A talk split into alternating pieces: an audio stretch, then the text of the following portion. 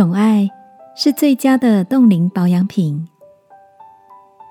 晚安，好好睡，让天父的爱与祝福陪你入睡。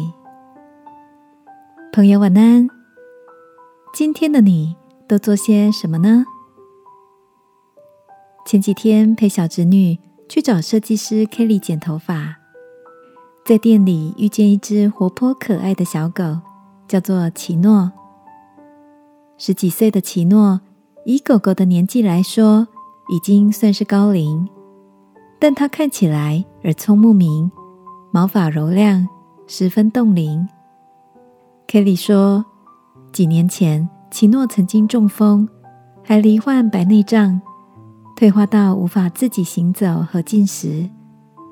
但在主人细心的为它补充营养食品，加上一周做一次 SPA 的宠爱之下，竟然奇迹似的恢复了健康，性格也越来越开朗。看着奇诺逐渐恢复的活力，原本有忧郁倾向的奇诺主人，也慢慢的找回了自己的笑容。小侄女抱着毛发柔亮的奇诺，对我说：“姑姑，奇诺比我们还要好命诶。我们很久才来整理一次头发，他却每个礼拜都可以做 SPA。”听着他的童言童语。我跟 Kelly 忍不住的相视大笑了起来。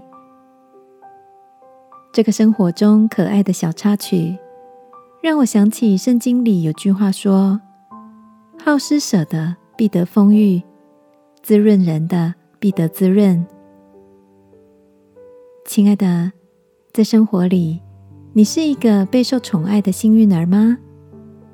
或者，你扮演着照顾和关心别人的角色呢？不论是哪一个你，爱的大能都让我们彼此滋养。这个夜晚，你想起谁，让你也想要宠爱他吗？也许待会来发个关心的问号，或是让我们在祷告中祝福他，好吗？亲爱的天父，谢谢你已经用完全的爱爱我。享受你爱的 SPA，也愿这份爱充满我的家人朋友，让我们的生命充满甜蜜的喜乐。祷告，奉耶稣基督的名，阿门。晚安，好好睡，祝福你有个美好的夜晚。耶稣爱你，我也爱你。